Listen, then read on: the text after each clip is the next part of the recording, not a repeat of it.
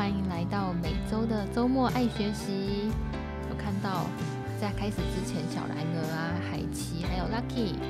闽南还有尾巴都已经在直播间等，感谢你们。你们有没有发现，我今天换了一个非常厉害的麦克风？这个麦克风呢，是。之前，因为之前我用另外一个麦克风的时候，常常都会有一些比较像是我头一转就听不到声音的那种情形，所以呢，我们这礼拜马上马上改进，变成这个专业很像直播 podcast 型的麦克风。今天的光线感觉不太一样，对，而且我们还要打灯。大家晚安，大家晚安，这礼拜过得还好吗？你们这礼拜有没有发生？有没有什么开心的事情？可以在留言区和我们分享。我们今天呢要讨论的主题呢就是幸福。我们今天要讨论的主题就是幸福。所以呢，Waytech 还以为今天没有，该去染头发了。哎，我好像也是准备要去染了。Hello，怀恩，大家晚安。我们今天呢要分享的这一本书呢，它是今天的周末爱学习，想要跟大家讨论的是幸福。然后我们的幸福呢，就是用这一本书，它是全球百大思想家的正向心理学经典《项羽骑象人》。项羽骑象人，不晓得爱讲们有没有看过这一本书？这本书它其实红蛮久的，就是之前也蛮多，就是一些说书的 YouTuber 都有介绍到这一本书《象与骑象人》，因为它是正向心理学之父，相信大家对就是正向这两个字应该不太陌生。就正向就是哦，我们很正向这样，好好烂的解释哦。但是基本上就是正向加上心理学。然后呢，这一本哦，秋明说他在看，你在看这本书，你看的怎么样了？这本书还蛮有趣的，因为它是二十一世纪的，呃，它是被誉为它的作者强纳森海德被誉为二十一世纪最不容忽视的心理学家。而且也是心流之父，然后有很多高度评价。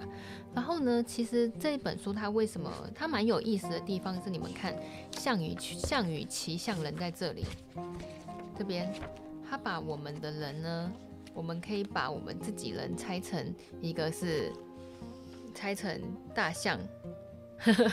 拆成大象跟骑象人，就是说其实我们有两个我。那今天的爱学习直播呢，主要就会。讲这一本书，它里面分析的就是我们要怎么追求幸福，还有幸福是什么，幸福的本质。那今天的很特别的，今天直播很特别的是，我们要来抽书，因为这本书我基本上已经看完了，也不需要再继续留在我这里，所以呢，我就想说，今天直播完之后，我就可以抽书来直接送给爱讲们。那抽书的办法呢，我先分享一下抽书的办法，那我们等一下开始。抽书的办法呢，就是加入我的周末爱学习的 Facebook 社团，在我的置顶留言都有，就是上礼拜开张的周末爱学习的社团，然后呢，就是在里面的置顶留言分享你今天的直播完之后你最大的收获，你的就是很像是回馈给我一些心得的留言，然后我会在十二月五号的时候就直接在我的社团里面选出一位爱讲，送给你们这一本书。非常非常简单，所以就直接加入我的 FB 爱学习的社团就可以了。然后呢，再顺便公告一下，我们十二月十九号，我们的爱学习会有一个读书的聚会。会有个读书聚会，那我一样都把讯息放在影片资讯栏。那大家如果想要参一起参加年末的爱学习读书，还有一起规划我们二零二一年一个崭新的自己，二零二一年一个新的目标，新的我们要达成的目标，就是一群人透过一个正向的学习的社团，然后我会准备给大家礼物，然后还有影还有。饮料，然后还有一些活动，然后我们就可以有一群爱学爱学习的爱讲们，大家一起聚在一起。这个也是我非常想要做的事情。那一样呢，我也都把报名的办法把它放在我们的影片资讯栏。那像是之前已经有参加过 Fancy 的，已经有加入 Fancy 买购买幸福币的爱讲，都可以直接用幸福币做兑换哦。好，那我们马上要开始了。那这一本书呢？这一本书呢，在讲说关于幸福的十个假设。那它其实呢，就是把我们，你就想象我们一个，我们每一个人呢，都是有一头大象，然后那个大象呢，是我们的潜意识，姑且把它叫做，它不是这样讲的，但是我觉得比较好理解，很像是我们的潜意识，我们的本我，也就是我们的灵魂。那骑象人呢？骑象人呢，就是我们的脑袋。骑象人就是我们的脑袋，比如说我们常常会，呃，很想要就是自己掌控，就是说好，我决定我要干嘛，我决定我要干嘛。但是呢，有时候就会有一种力不从心的感觉，力不从心的感觉，那种感觉就是啊，我明明知道我要这么做，但是不知道为什么我就很不想去做。不晓得你们有没有这样子的经验？那其实我自己也是有的。我在看到这个。象与骑象人的时候，比如说我自己的大象跟骑象人怎么在拉扯呢？就是说我们自己脑袋里面常常在想的事情，跟我内心深处我的灵魂、我的本我或者我的潜意识真正想要做，其实好像有时候是互相抵触的。怎么说呢？因为像我最近就有发生一件很很有趣的事情是，其实啊，我平常算是一个行动力还蛮强的人，就是我想到什么我就会蹦蹦蹦去做。所以呢，我现在那基本上我现在就是主要有三个三个主要的我的事业要顾。那其中一个就是我自己的自媒体频道平台，我的我的艾琳的日常的所有的这个品牌。品牌 IP，我前阵子有去注册商标，呵呵，就是这个品牌。那所这是第一个。那第二个呢，就是我的教育事业和我们公司一起的自媒体大学。那我昨天，对，是昨天的时候，我才回台大教课，就他们有一个很棒的自主的，有教务处有提供给学生，他们自己决定他们要学什么。然后他们在进行就是在学校内创业的计划的过程中，就发现说他们非常需要有习得怎么经营社群、怎么经营自媒体的能力，所以他们就就是就邀我回去授课这样子，还蛮蛮开心的，可以就是在毕业六年之后回去遇到学弟妹。然后这是第二个，那第三个呢，就是我的旅行途中，就是今年成立的今年成立的旅游联谊品牌嘛，所以。今年真的很有趣，就是我所有的事情，我从今年开始盘点，二零二零年发现说，哦，我今年年初在准备结婚，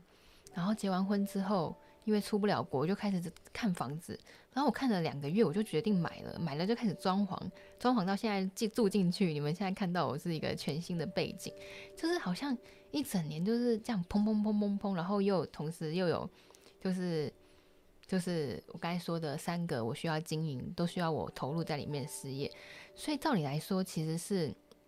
应该是非常充实，但是呢，却我却觉得说有点好像把自己压到有点喘不过气的感觉。那个很好笑，就是我甚至有时候早上的时候，我早上的时候甚至会故意赖床，因为我之前不是有跟你们分享《日变节律》那一本书。那《日变节律》那一本书，其实它是有建议说，我们最好是能够早睡早起啦。那因为我们自己的生理时钟，我们自己的生理时钟就是，嗯，在十点，在十一点，十点半、十一点就是要搭上睡觉的末班车。然后说是，对，然后呢，然后可是呢，我就发现说我有那种，就是前阵子。也有一种现象是有点故意不起来，就是我早上的时候我会故意不想起来，然后晚上的时候也会故意不想睡着，就很就就觉得说，就觉得说天哪，如果说我很快就起来的话，感觉一天的工作又要开始了。不晓得你们有没有同感？就是早上的时候，其实我现在我如果十二点睡的话，其实我七点就会醒了。就是自自动醒的那种醒，其实我可以睡够了，不用再睡。但是又想到说啊，我今天有好多事情要做，好多事情都在等着我做，就故意想要睡着，然后不想起来。然后晚上也是，就是觉得说，好像我一睡觉，眼睛闭下来之，眼睛闭起来之后，隔天就来了。然后还所以还蛮有趣，所以我就发现说，我的脑袋。他好像知道说我要怎么做，就是我我都规划好我要做的事情，但是我的心却好像跟不上，就是我心里头的大象不太不太听我的指引。不晓得你们在有没有类似的一些经验？不晓得艾酱们有没有类似的经验？就是嗯，很很有趣啦，就是就是在看这本书的同时，我就好像一直在有点在回顾我自己的生活，我自己的生活还有。我在做的一些事情，所以呢，我在上次第一次办那个爱学习读书会的时候，那时候是回馈给分析会员的专属。那时候我们大概来了快二十人吧，然后我们就大概就是让大家自己选书，让大家自己选书要来的，要自己选，就是要带来分享的书。然后才发现，然后我原本想说，诶，可能大家选的书会很不一样。嗯，可能有些人会带一些财经的啊，因为我完全没有指定要带什么书。可能有些人带财经的，有些人带带那种呃健康的啊，身体健康的，或者是有些人带管理的啊，有些人带心灵的。结果你们知道超有趣的，大部分几乎所有的人，所有的人带的书都是探索自己、自我探索，然后还有情绪，然后还有怎么样去让自己变得。更快乐，怎么样让自己更快乐、更幸福？然后这一些书呢，就是大家也都很很热情的有回馈，在我当天有来参加的人也都很热情的回馈在我们的爱学习 FB 社团里面。然后我我才发现说，哇，这个东西真的是现在我们大家非常非常重视的，因为可能。我们现在重视的可能不是说哦，当然说我们的工作赚多少钱啊，可能也是很多人在意的。但是等到真的要想要学习，因为等到出社会之后，我们所学习的任何东西都是算是自主学习。那自主学习呢，就跟那个呃以前在学校的时候要求我们看的书啊，其实很不一样。因为自主学习是我现在有。这个需求，所以我才会去拿那一本书来看嘛。那这也是我觉得说也很有趣，就是为什么我会选这一本《象与骑象人》来做这次的分享。其实我上礼拜就还蛮想分享这本书了，所以这本书分享我已经看完了，然后这本书分享完也会做抽书直播。所以，嗯、我就因为它总共有十章，它总共有十章在分析我们这个我们的内心。的大象跟我们的头脑到底要怎么样去做一个做一个平衡？就是我们的骑象人要怎么样才能够更知道自己，更知道自己内心的话，更知道这头大象在想什么？很像我们，就是如果说要了解幸福的话，我们永远都要一直去探索自己的内心，什么是幸福，或者是，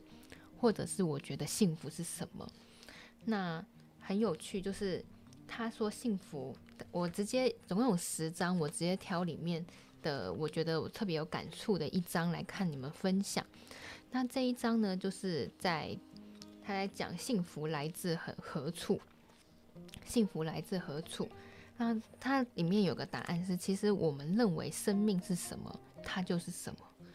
我们认为生命是什么，它就是什么。那幸福来自何何处呢？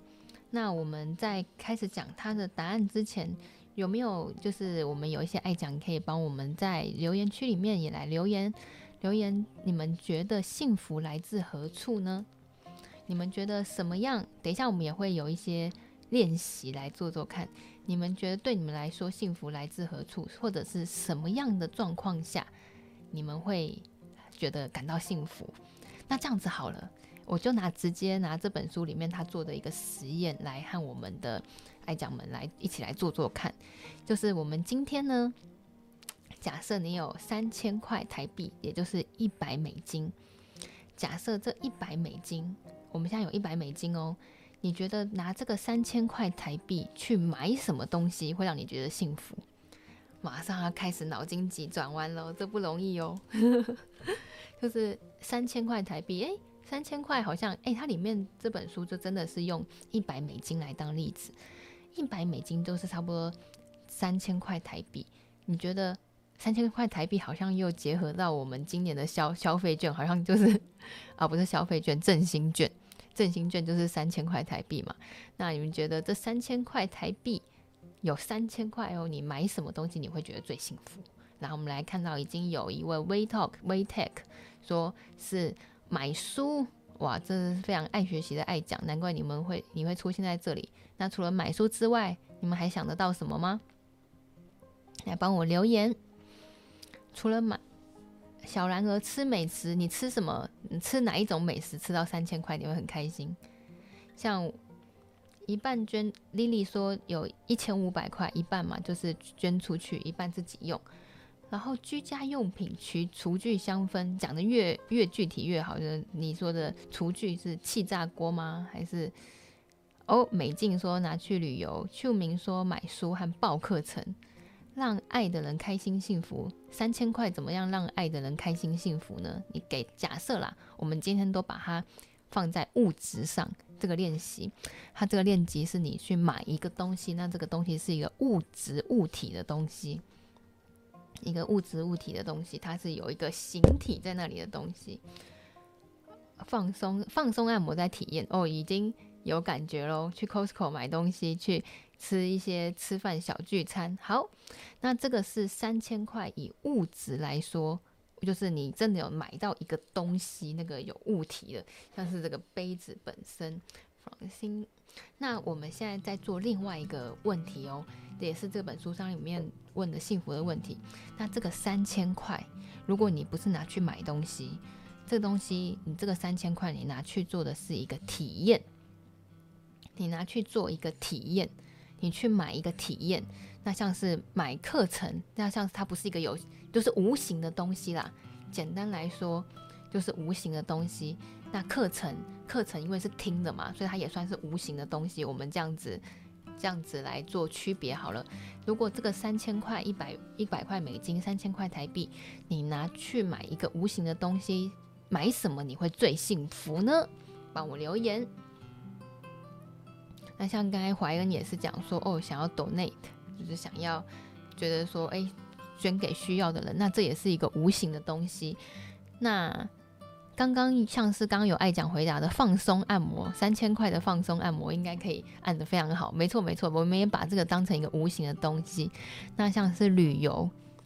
旅游它也是一个算是体验类型的嘛，它不是一个物品，它不是一个物品。手工的实体课，做公益，卡片、明信片可能就是一个物品。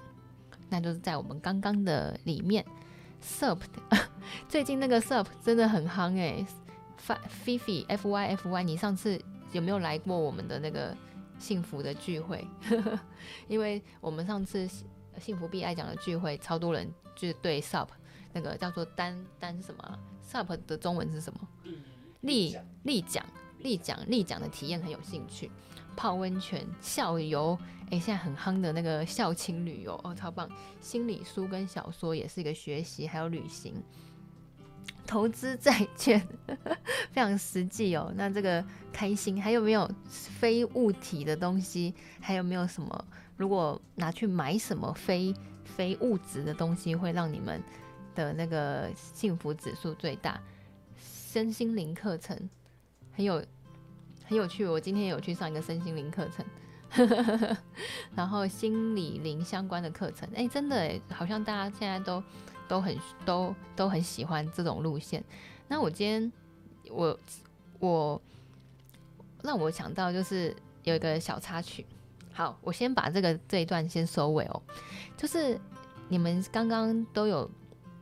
留言嘛，都有留言。三千块如果买一个物质物质的东西，像是什么厨具啊，刚刚有讲到的厨具，跟或者是买一些香氛，或者是哎都没有人讲名牌，哎好像三千块还买不到什么名牌。不过蛮有蛮有趣的。你们回想一下，你刚刚如果说你两个都有留言的话，如果说你两个就是物质的东西跟这个虚拟体验的东西都有留言，你觉得是？哪同样都是三千块哦，同样都是三千块台币，同样都是一百块美金。你觉得刚刚讲的这个物质的跟这个体验的哪一个对你的幸福指数比较高？可以帮我留言看看吗？你觉得是物质的，同样是三千块的物质的物质的物质的什么？物质的幸福指数比较高呢？还是体验类型的幸福幸福指数比较高？体验，那可以说体验没有正确答案哦，就是你们刚就是刚刚你们两个，如果两个都有回答的话，两个都有回答的话，去感受一下你们内心的大象，感受一下你们内心的大象，觉得说是哪一个让你们的哇，我们清一色体验呢，我们清一色体验完全没有 say 好，物质最高也是最快也是最短。体验类型的幸福幸福指数比较高，所以大家有没有发现一件很有趣的事情？大家有没有发现一件很有趣的事情？就是我们常常啊，我们都会觉得说，好像赚越多钱，然后越幸福，这是一般人的常常会有的一些想法嘛。赚越多钱越幸福，但是你们没有发现，体验体验它带来的幸福。其实高，大家这在刚才留言大家讲的，它其实高过于物质带给我们的幸福，而且重点是，通常体验类型的东西通常不会很贵，对不对？那国外旅游可能机票住宿是一笔开销，那国外旅游就是算了，像是国呃，比如说国内旅游啊，或者是或者是体验，刚才不说是那个。立立奖哦，SUP 那个立奖，立奖啊，还有刚才讲的，呃，上上课上课，然后学身心灵的课程，这些东西它其实都不会到很贵，所以其实我们不需要很很很高很高很高的金钱，我们就可以买到非常大的幸福，而且是比物质还要幸福的幸福，所以。这个它其实里面就有回到过，它里面就有讨论到关于奢侈品这件事情。奢侈品，因为其实会发现很多人他他会决定去牺牲，呃，这本书里面讲的啦，他会去牺牲他的一些其他东西，可能他决定住很小的房子，可能像我一样没有啦，开玩笑，他决定住或者是住在郊区啊，或者是牺牲他的其他东西去换取物质的名牌包。或者是要有一个 Chanel，像有一个呃，我也我对名牌不太熟，Chanel、LV、古奇像这样子的包包，所以我其实我在我在之前的影片或者是别人访问我我的时候都有分享过，因为我最近有上一些节目，或者是朋友有跟我一起拍影片，都来分享说，哎，我关于我三十岁之前买房这件事情。那我就说，我最常讲的就是说，其实我我跟我身边的人赚的，就是的能力，其实赚的钱可能没有差很多，可能我们就是我们赚的钱可能是差不多，但是我存的钱比较多，好痛，敲到我存的钱比较多，那怎么存呢？就你们可以看到说，其实我呃，像我自己的朋友们蛮多，就是。会，其实我觉得这也不是什么好坏对错的问题，就是每个人的价值观选择。就是我明，我很清楚的可以知道说，哎，我想要住在一个，我想要住在一个我喜欢的房子里面的这件事情，比我穿的，比我穿的衣服或拎拎的包包，或者是我戴的首饰那些，还要带来令我更大的满足感。然后这个是我很清楚知道的事情，所以我选我做了这个选择，我选择就是把它留下来。所以，所以这个就回到说，其实每一个人对于幸福幸福的感受不太一样。那我们首先关于幸福里面，幸福来自何处？首先我们可以有一个认知是，诶，我们可以去，如果说大大家有志一同的认为说，诶，其实体验类型，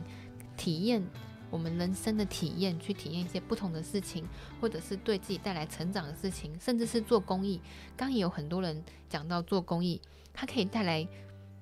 给我们更大的幸福的话，那其实。它就不会仅限于说我们要去追求更高的薪水，或者是为了这个更高，或者是过高。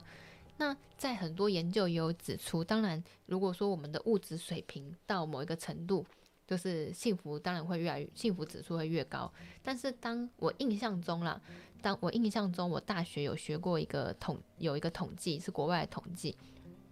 好像。月收入超过七万台币的时候，月收入超过七万台币的时候，他的薪水越高，他的幸福指数并没有跟着上升很多，就是有一种边际效益递减的概念。所以说，就是大部分可能差不多七万台币就可以，就是就可能够符合。美国可能会再高一点，但是以亚洲好像就是七七到十万台币左右吧。他的那个幸福的那个边际效益会递减。那首先这是第一个，然后第二个，我觉得第一个我觉得蛮有趣的地方是，呃，之前呢，之前我曾经啊就很想要去参加一个催眠课，就是刚那个静怡有讲到说身心灵的课程价钱差很多，有免费有几十万。那我我这阵子其实还蛮。蛮着迷于做这些比较偏自我探索类型的类型的课程，然后有上到不错的，也有上到觉得哎不知道在干嘛的。但是我前阵子呢就很想要去学催眠，那那个催眠不是要去催眠别人啊，那个催眠是想要就是透过看能不能学习一个自我催眠，然后让我可以更挖掘到我内心的大象，因为我觉得有时候。有时候就是当静下心来的时候，就会越来越去思考自己在做的事情。假设啦，假设我做的这么累，我真的每天的行程都很满。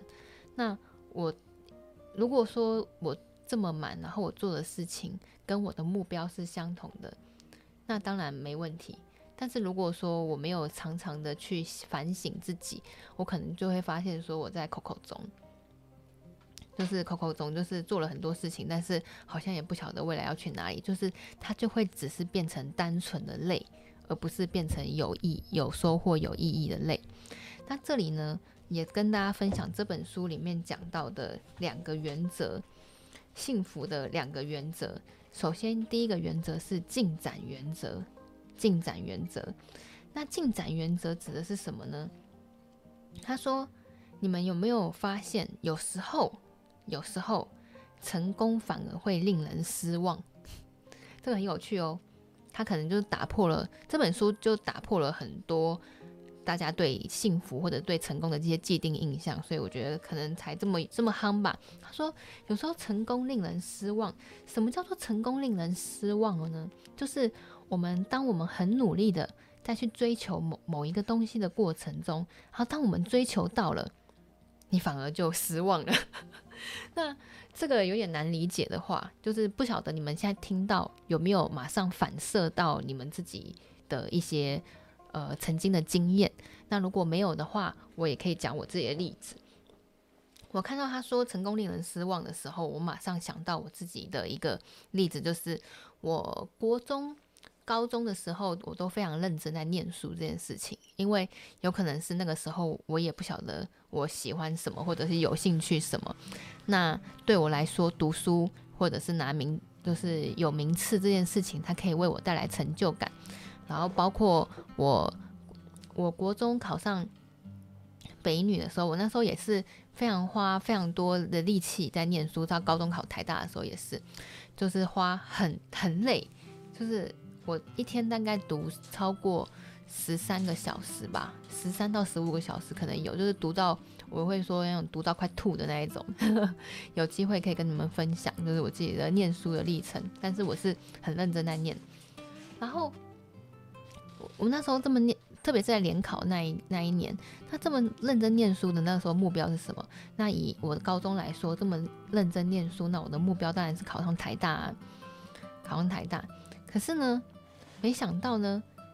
没想到就是当我考上的时，我这么我努力的过程，然后考上的时候，其实你只有开心一下下。不晓得你们有没有类似的经验？当你比如说，或者是你很努力拼。拼升官升职，然后当你真的哦被升上了总经理或者被升上了经理科长的时候，发现开心也就那么一下下，随之而来的是什么呢？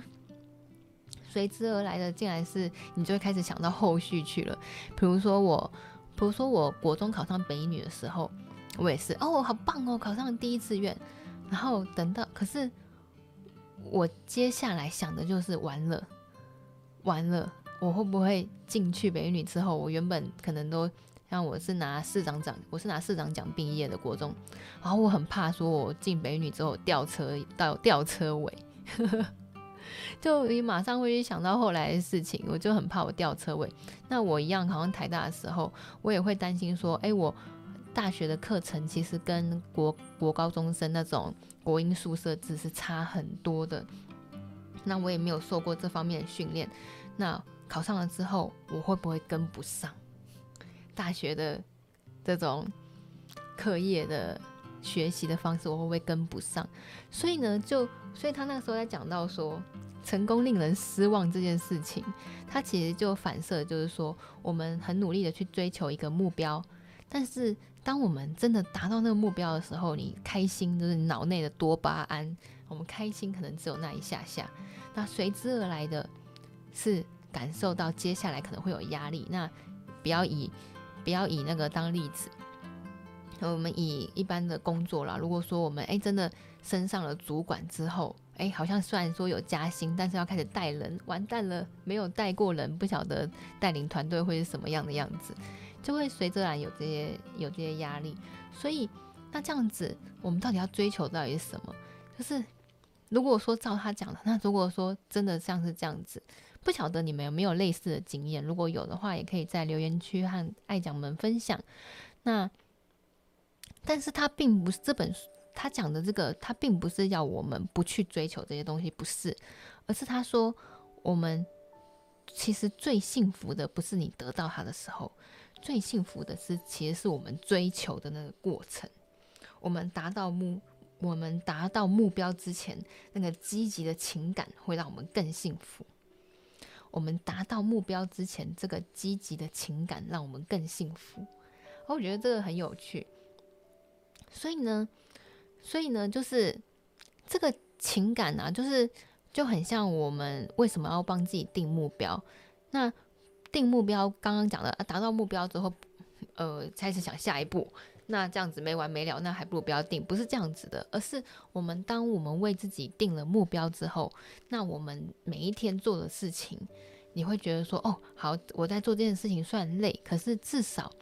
至少我是朝着我是朝着我想要的那个目标去前进。比如说，假设我们的目标是什么呢？有没有什么目标可以做参考？比如说，像我的目标是像。旅行途中的目标是能够媒合一千人的配对成功，超过一千人的配对成功。所以现在即使就是在做一些成立公司啊、合约啊，还有设定品牌形象啊，什么很多的一些杂事啊，或者是需要动脑的事情很复杂。但是我知道说，我现在做的这些事情是在往我想要去的目标前进。所以呢，在做的过程中就会甘之如饴。然后，像自媒体大学也是，然后我们的目标呢，也是帮助在透过教育，能够帮助更多人可以在现在这个网络的时代、数位时代，能够用网络的力量，能够用自媒体的力量，发挥自己，传递自己的理念，发挥自己很大的影响力，进而找到自己人生更不一样的路，还有价值，这个是我们非常想要做的事情。所以呢，嗯，我们在筹备或者在经营社群，或者是在服务，或者是在回答学生 Q&A 的一些问题的时候，我也知道说我做这件事情是为了达到我的这个目标。这个过程的享受比结果更令人难忘，就像是静怡说的很好，就是我们想，如果说有定目标的话，我们在做的过程，即使这个内容它是可能内容本身哦，可能呃，我随便举例啦，回复留言，我自己蛮喜欢回复留言。那我假设可能对于回信啊、回复留言啊，或者是做想想办法要想内容、想贴文，这个对大部分来说。可能对有些人来说，这不是他享受的工作内容，但是只要我们知道说，做这些都是为了朝我的目标，我最想达成的那个目标去前进，就会觉得哇，甘之如饴。所以我今天在上，我今天我刚有提到说，我今天有去上一个身心灵的课程，那也是也是朋友认识人推荐的，然后其中我有一个地方。我就蛮印象深刻的，就是闭着眼睛冥想。冥想它其实也不是很复杂的事情，它其实就是很像是静心，就是我们深呼吸调节，让自己脑袋比较空。那我现在觉得搭配这一本书，它其实就是在很像是在唤醒我们里头的大象，唤醒我们里头的大象。就是当我的那个骑象人，骑象人就是骑象人，就是我的脑。我的智力跟我想要掌控的一切，我都先把它抛开，然后我就眼睛闭上，深呼吸，深呼吸，深呼吸，大概三次五次。好，我脑袋已经放空了。这个时候，我的就是很像骑骑象人，他已经退到后面，然后让我们自己的大象出来，告诉自己的内心，告诉我们我们想要什么，我们在追求的幸福是什么，然后我们追求的。目的是什么？所以这个就会每个人不一样。那这但每个人都可以透过不断内聆听自己内心的大象，去找到说哦，对，对你来说，你的幸福是什么？然后呢，所以在第二个原则呢，他有讲到适应原则，就是讲说，其实跟我刚才讲的有点像。适应原则就是，不管是我们经历多大的痛苦。或者是多大的幸福，其实我们过一段时间都会适应。就是那个幸，那个很大的幸福，可能是我们中彩票，我们中乐透。那钱哎，最近好像有开开奖了，有人中了那个发票千万吗？有没有人中奖？在留言区告诉我。就是发票有千万头奖，有人中。然后呢，然后像是不管是这种像那种中千万的啊，或者是或者是哦，我们可能。它里面举的例子是出车祸啦，就看起来好像很惨，可其实到最后，只要适应了之后，哎，幸福都会，就是它其实就是那个幸福指数就会慢慢趋于跟原本差不多，因为我们有一个人有个像这样子的适应原则、适应能力，所以呢，幸福方程式，幸福方程式有讲到说，它里面的一个幸福方程式。幸福的持久度呢，取决于三三个因子，然后那个三个因子呢，就是它把它变成一个算算式啊，它把它变成一个算式，我们感受到的幸福持久度 H 取决于我们天生遗传的幸福范围，所以你们知道吗？幸福根据研究显示，幸福的感受它竟然有一部分是来自于遗传，也就是说，我们自己的基因。我们自己的基因里面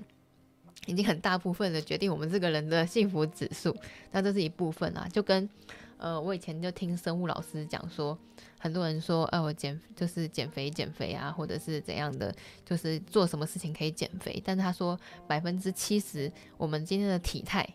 我们今天的体态，我们是胖或瘦，百分之七十呢决定在我们的。那个 基因就有点像这种感觉。首先，幸福指数有一部分是来自于我们的基因，所以如果你本来天生就很容易感到幸福，你就很容易感到幸福，这是一个。那大家不要不要泄气，如果你没有感到很幸福的话，那还有其他指数，像是我们的生活条件是 C，然后再加上一个 V，就是我们自己可以控制的因素，我们自己可以控制的因素。所以呢。他说，呃，是呃，所以我们它里面讲到了那个我们自己可以控制的因素呢，它有一些值得，它有归纳出一些是值得我们改变的外在因素。这个呢，它可以，它可以，就是因为刚才说基因嘛，基因或者是。我们的基因是不能改变的，所以这个你也很难去做。然后另外一个有可能也是暂时不能改变的。不过呢，有马上可以改变的五个幸福因素，它是可以直接影响到你的幸幸福指数的。就忽然间大家就觉得说，哦，我感到充满希望。我看到的时候觉得，哦，充满希望，至少我还可以透过一些努力去让我自己感受上变得更幸福。那根据统计呢，有五个很值得我们去。如果你想要更幸福，或者是你想要更了解你自己心里面的大象的话，有五个因素是你可以，我们可以去想办法去改善的。那首先第一个呢，第一个呢就是噪音。第一个是噪音，噪音它绝对会影响我们的幸福指数。那不晓得你们有没有经验？就是我，我之前。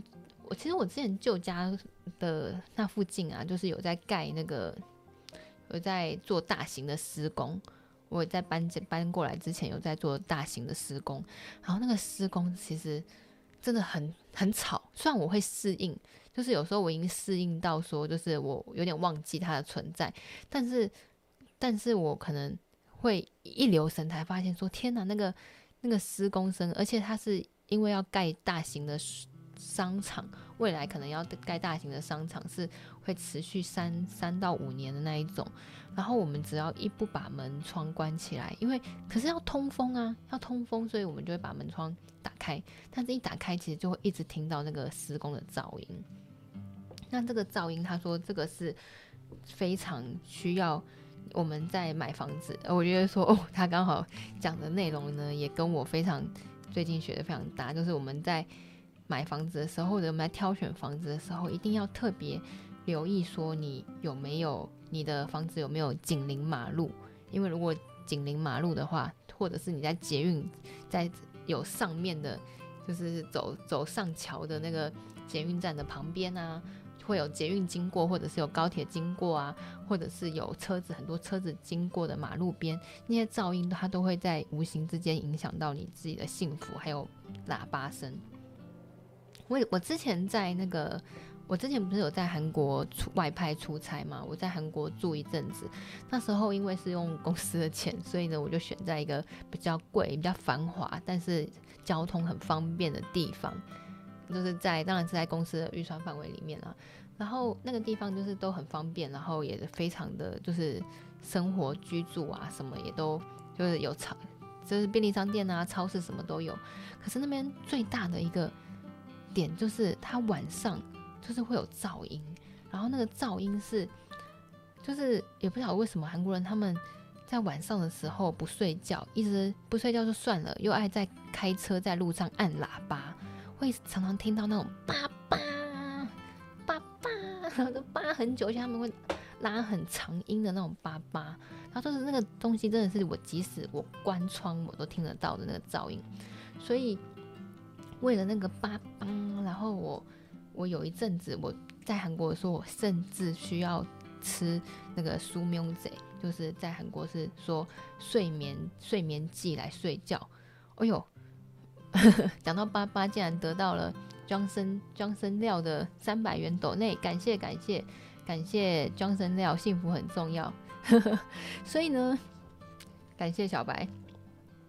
所以呢，第一个就是我们要特别留意的是我们居住地方的噪音。那如果说你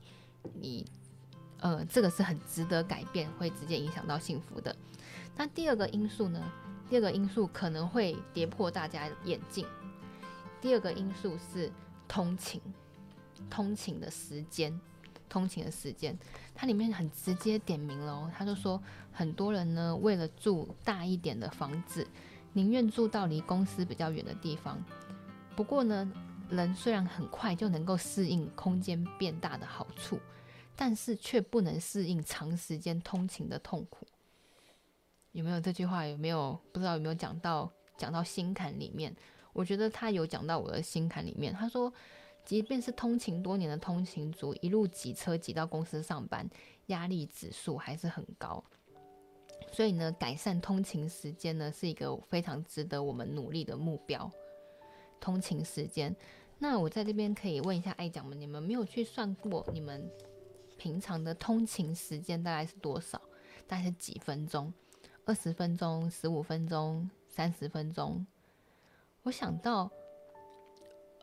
不晓得，诶，我可以可以问一下你们吗？你们的有没有去计算过你们的通勤时间？如果说有通勤时间的话，可不可以在留言区里面告诉我你们的通勤时间是多少？那我也讲我自己的例子，我之前在大学刚毕业的时候，我有应征上两家公司，然后呢，有一家公司呢，它明显规模大很多，但是呢，因为我住新店，然后在北，他在北投，那比我，然后呢，他也符合我想要找工作的条件，然后还有职务，但他的北投，就是我每天至少要花四十分钟在通勤上，四十到五十分钟，下捷运之后还要再走一段路。然后另外一个呢，它虽然就是客观条件上就是比较小，比较稍微小一点，然后可能未来嗯也不差啦，但是就是没有那个品牌没有那个那一间这么大，两间都是科技公司，台湾的品牌公司。然后另外一间呢就在我家走路五分钟，所以呢，你们猜我后来选择哪一家？我看一下大家的通勤时间，四十分钟、五分钟、三十分钟。十到十五分钟，二三十分钟，三四十分钟哦，所以其实有近的也有远的。那我最后呢？我最后我决定选的就是那个我走路五分钟可以到的那间公司。其实那时候我其实刚开始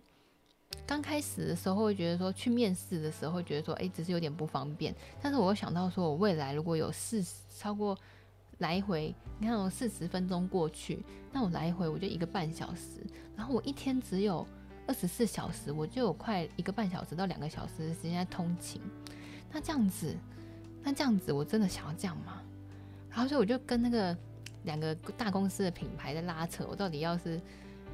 而我那时候没有想很多啦，我那时候觉得说哇，我要走路，我要我要走路能够去上班的地方。可是后来发现说，其实是有科学的研究显示。是有科学的研究显示，如果通勤时间超过三十分钟的话，它其实会增加我们的无形的心理压力。那这个心理压力呢，它跟那个噪音来噪音一样，它来自的是我们缺乏自我掌控感。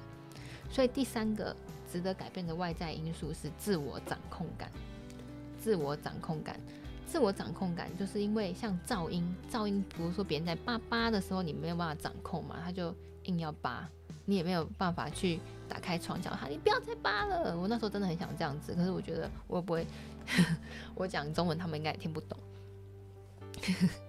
可那个时候真的有造成我严重失眠，必须要吃那个就是他们的安眠药才能睡觉的那种状况。然后第二个就是通勤，所以。通勤的部分，我其实我就没有受过通勤的困扰。老实说，因为我第一份工作我就选择走路五分钟的，然后，然后还有到我现在嘛，到我现在我也是，就是为什么我现在是自由工作者？对，我算是自由工作者，我是在家里工作，像我现在也是在家里工作。那我照理来说，住在台南也没什么差别啊。住在我那时候不是有你们有没有印象？我不是有去台南看豪宅吗？然后那一个每个进去都是哇 哇，好棒哦，好大哦，好爽哦，然后公设好棒哦。那时候我真的有一度，我那时候真的有一度去想说，我要不要去住在台南？因为以我的工作性质来说，我好像也不一定要住在台北。结果呢，我最后呢就买在台北就算了，还买在一个最贵的地方。但是其实我当时一个，呃，也不是最贵的地方啦，我觉得应该没有到这么贵，就是在一个比较淡黄区的地方。那所以，我当然牺牲的就是我的空间嘛。所以很多人就是啊，之后有一集可能大家分享，那那个空间小白就会有一些需要牺牲的一些缺点，像是我的我的厨房，我的厨厨房在厕所旁边啊之类的，被很多人吐槽。不过没关系，我爽就好。那这不是重点，重点是其实我那时候为什么会选择这里？我想要的就是解决我的通勤时间，我的通勤时间，因为我现在的我现在有很多就是，呃，除了自己做内容之外，也会有很多需要跟别的别的人就是做外部结合，就是大家做或者是做交流，不管是事业上的交流、知识上的交流，然后每一次就是不管要去拜访别人的公司，或者是或者是就是大家约聚会的地点。几乎就是所有的都是要跑去东区，就像 Happy Fish 有印象，就是工作洽谈来来往的考量。然后呢，即使新店哦，我以前住新店，我去台北是非常快的，我只要一站，我真的是一站捷运站，我就可以到台北的景美，一站捷运站就到台北。但是我要从我的家里到，不管是到内湖，或者是到信义区、到东区，我都都要。在公车上面颠簸大概五十分钟，而且那个公车你们也懂嘛，就是我坐公车可以直达，然后可是呢，他就是一路上一直在刹车刹车，然后我看书也不是，滑手机也不是，因为都会让你都会让我很不舒服。然后，然后如果坐坐电车的话要三三五百块，然后坐捷运的话要绕一大圈，就是我家在这里。然后东区在这里，可是坐捷运转车一定要这样子绕，就是先新店线，然后再到板南板南线这样绕，就是很花时间，两个都要五十分钟。所以我大概是过了，我大概是这一年就是开始，除了做创作者、做做拍影片以外的事情之后，我发现我大部分就是需要跟别人交流或者是开会，全部都要跑这个地方的时候，我就觉得说不行了，不行了，我真的受不了了。那。这一个，那我现在住在这个地方，就是我每次去哪里都很方便，然后可能 Uber 也是一百块左右就可以到的距离。那虽然说空间小一点，但是，嗯，就很快，你 就跟这本书里面讲的一样，很快就会适应了吧。但是这个交通交通的通勤时间让我的幸福指数高很多。但是我觉得这个就是真的是每一个人，就回到价值观的问题，就像他讲的。像我也有朋友，他是为了住大一点的房子，他在台中住了套厨套梯套梯厨，我一直很不会念这个字，套梯。那套厨是什么？不是没有套厨吗？我一从小到大就听到套厨套厨。好了，套梯透天。然后他们夫妻夫妻，然后跟一个小孩住住四层楼，然后他们就很喜欢很大的空间，觉得说小孩子可以在里面爬。就是觉得给他们一个很很棒的一个，就是有空间感，像是很好玩。呃，我之前有邀我的一些 YouTube 朋友来我们家嘛，然后像是老爸啊、彼得爸这种有生过小孩的都有来过我们家，然后他们就他们两个都斩钉截铁的截铁的说，如果他说等到我要是有小孩的话，或者是我未来有怀孕生小孩的话，一直他们说绝对会不够，你绝对会想要搬家。那我是有点害怕了，我才刚进来，我觉得我住的很舒服，我不想要搬家。但是就是可能有小孩真的会不一样吧。但是我现，但是我又觉得说我比他们还要断舍离，搞不好没有那么严重，因为我觉得他们对我来说，他们的东西都好多哦。就是我觉得说，因为我我这一年不是有在操练断舍离吗？就是所以我不管是在。购买之前，那可能也是因为这一个习惯，让我有办法存到存到钱吧，存到第一第一桶金买房子。然后，所以这个的话就是通勤啦。我觉得，我觉得因为我不会开车，所以如果说你有通勤上的问题的话，你有通勤上的问题，那如果说能够解决你的通勤时间是在三十分钟以内的话，它也可以提升你的幸福指数。然后第三个因素是自我掌控感，自我掌控感，这自我掌控感就是说这个东西是我可以决定的，或者是我人生很多东西是我可以决定。我觉得他这个因素三，自我掌掌控感哦，他又讲到我的心坎里面了。怎么说呢？我就想到说，我当时其实有一个最主要的原因。最主要，我决定离职的原因呢，就是因为我觉得我在大公司里面没有自我掌控感。就我做的事情呢，虽然也是蛮重要的，就是对负责负责整个海外海外市场。那时候我要负责韩国跟中东的市场。然后那个时候，因为人人也没有很多，就是我跟我老板、直属老板这样子在做。但是呢，但是我因为我不是主管嘛，那主管的主管都还有上层，然后上层又还有上层，所以每一次我要做任何一个活动啊，都需要被批准。然后可能像现在，可能都要准备圣诞节的活动，然后等到一层一层上去，有时候还被退回来，或者是我没有办法去答应我的客户任何事情，我所我所有的事情全部都要说哦好，我回去跟公司讨论再跟你讲。这种事情让我觉得呃，我怎么很没有很没有用的感觉？就是我的客户说，哎，比如说 Aaron，你可不可以帮我跟公司争取什么什么什么的？然后我每一个我都只能说哦，我知道了，但是我要回去跟公司 讨论，他就会让我觉得我自己很废。所以，我后来为什么自己开始拍影片？为什么自己开始做内容？有一部分其实我很享受享受这个自我掌控感。虽然说一条龙蛮累的，我在一我自己一条龙了大概两两年吧，全部都自己自己包，自己想企划，自己写脚本，自己想内容，然后自己剪，自己上片，大概持续了两年的时间。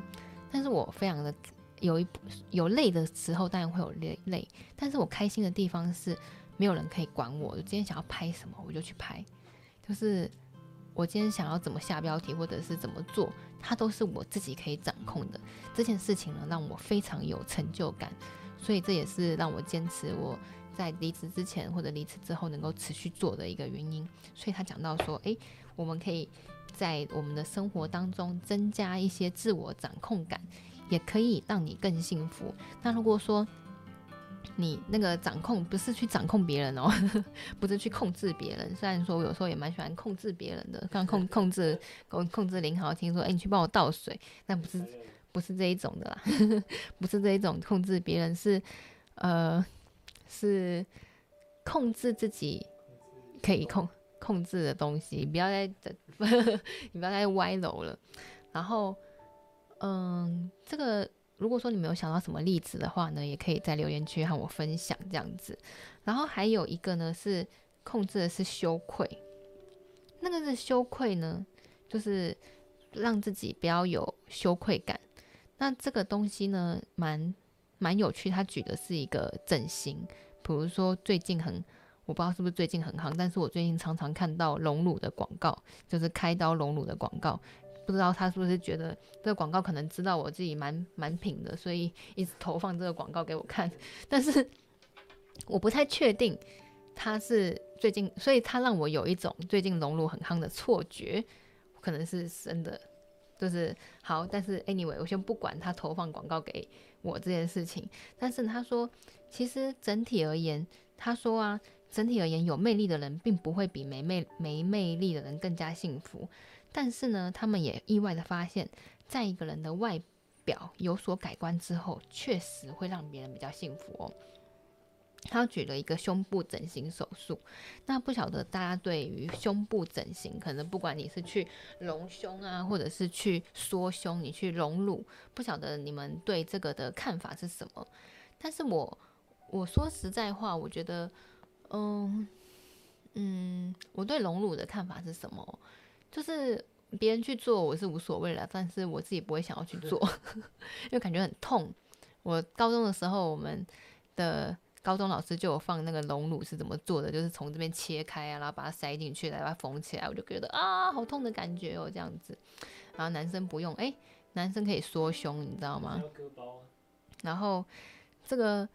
这个他就说，所以这看起来就是一般人可能会觉得说这很肤浅，就是。小胸部也没什么不好啊，可是去好像去做隆胸有一点肤浅。但是呢，他说为什么他可以对对有些人而言，对那些人而言，他为什么可以增加幸福感呢？是因为他可以降低他的羞愧感。所以就有一个例子，就是说，假设有些女生，她就是就算别人不觉得她胸部小好了，但是她就一直觉得自己很平这件事情很自卑。然后飞机场很的那种很自卑，他自己很自卑，所以当他去做了隆胸手术之后，可以改善他的那个羞愧感或者是那种自卑感的话，那他做了这个手术，他确实可以提升他的幸福感。原因就是因为他降低了他的羞愧感，所以这也蛮有趣的啦，就是提供给我们另外一个方层面的去思考。那因素五呢？因素五呢，就是人际关系。人际关系，那人际关系呢，就是当当然大家都就是这不是很难理解啦，就是我们处在一个什么样人际关系，我们我们是有可以跟别人交流，或者是我们让自己在一个正向的群体里面，那我们自己让自己在正向的群体里面，我们可以。就是有一些志同道合的朋友，还有一起分享我们的喜怒哀乐，或者是分享我们的兴趣，所以我就创了这个爱学周末爱学习的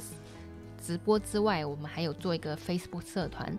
那这个 Facebook 社团，我也是希望说在里面可以创造一个。呃，如果说你刚好我们身边，如果假设啦，并不是很容易找到也一起想要成长、爱学习的伙伴的话，至少在我们这个社群社团里面，我们定期会办线上啊，还有线下的活动，那我们就可以，那线下活动的时候，其实很多像我们上次读书会完之后啊，真的有几个就是自己他们就认识了，就自己回家了。啊，不是自己回家了，就是两个，就是哎，在我们里面认识，然后呢就聊天聊得不错，然后刚好住的，这个两个都两个都刚好是住桃园，从桃园上来的，那就一起回家。我说的是这个意思，然后都是女生啦，不是男女一起回家，大家不要误会哦。就是所以就是很容易在一个这个社群里面就可以找到志同道合的伙伴，然后也让大家就是是在一个正向的。能够，因为大家都是想要来学习，所以才花这个花这个呃付出这个时间跟金钱一起来参加的嘛。所以其实大家都有共同的目标。这个时候，因为有共同的目标而凝聚起来的团体，它就会非常有，就就就是，如果假设它是你想要的话，你就会觉得说哇，很很开心。所以呢，今天也很开心，就是。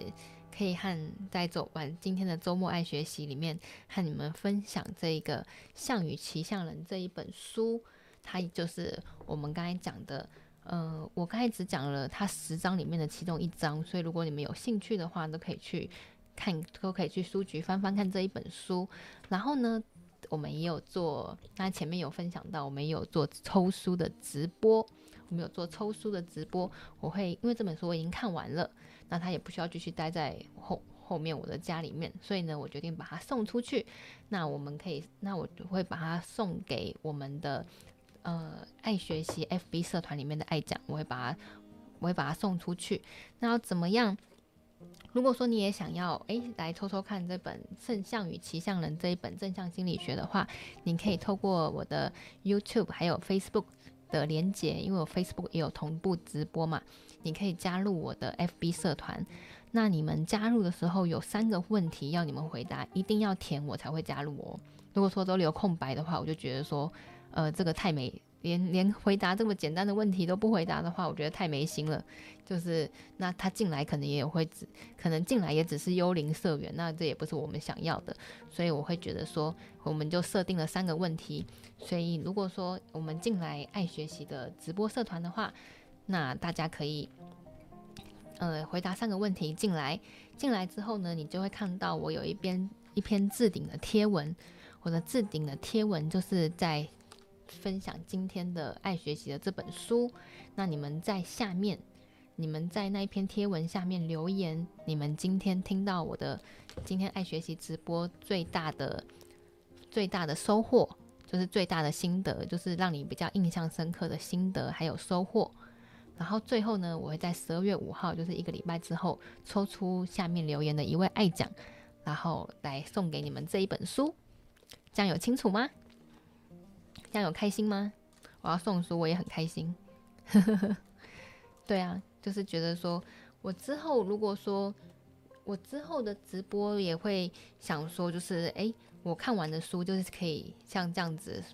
一起就是直接送给爱学习社团里面的爱讲，然后你们加入了社团之后，我们就像我说的，我们社团是一个互助、互相学习的群组，所以如果说你们在里面你们有任何学习，大家都可以直接 po 文。它里面不是只有我能够 po 文，它是每个人都可以 po 文，但是仅限于就是你你想要分享的学习，那可能是一本书或者是其他学习，那最好呢可以跟大家分享说，比如说假设你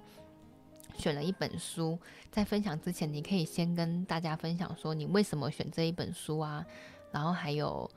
呃这本书最大的心得跟收获，然后还有分享这本书给大家。那我们的爱学习的社团里面已经有超多爱讲，已经分享自己的。觉得读了很有收获的书，所以如果说爱讲们有兴趣的话，大家也都可以把自己的